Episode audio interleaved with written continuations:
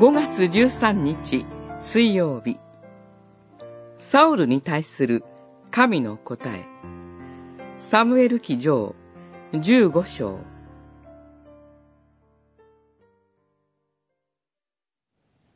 主の言葉がサムエルに臨んだ。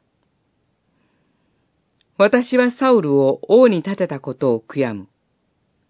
彼は私に背を向け、私の命令を果たさない。サムエルは深く心を痛め、夜通し主に向かって叫んだ。十五章、十節、十一節。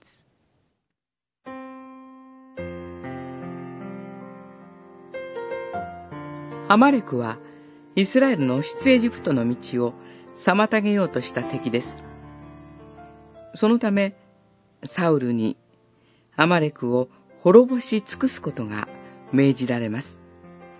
同時に、このことにより、サウルの主に聞き従う姿勢が問われます。果たして、アマレクを撃って勝利すると、サウルはアマレクの王を生け捕りにし、羊と牛の最上のものなど、上等なものを取っておきました。滅ぼし尽くすのではありませんでした。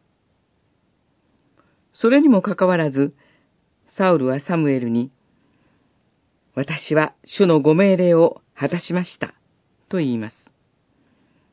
サムエルが羊や牛の声を指摘すると、主への供え物にしようと取っておいたのです。と答えます。主の御言葉に対する無頓着な姿が明白です。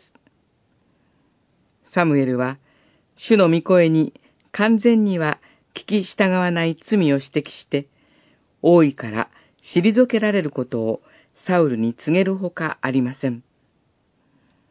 主は、サウルを王に立てたことを悔やむとおっしゃいます。御言葉を退ける者は、退けられなければなりませんが、サウルに対する神の憐れみが示されます。食いる神であられるからこそ、救いの希望があるのです。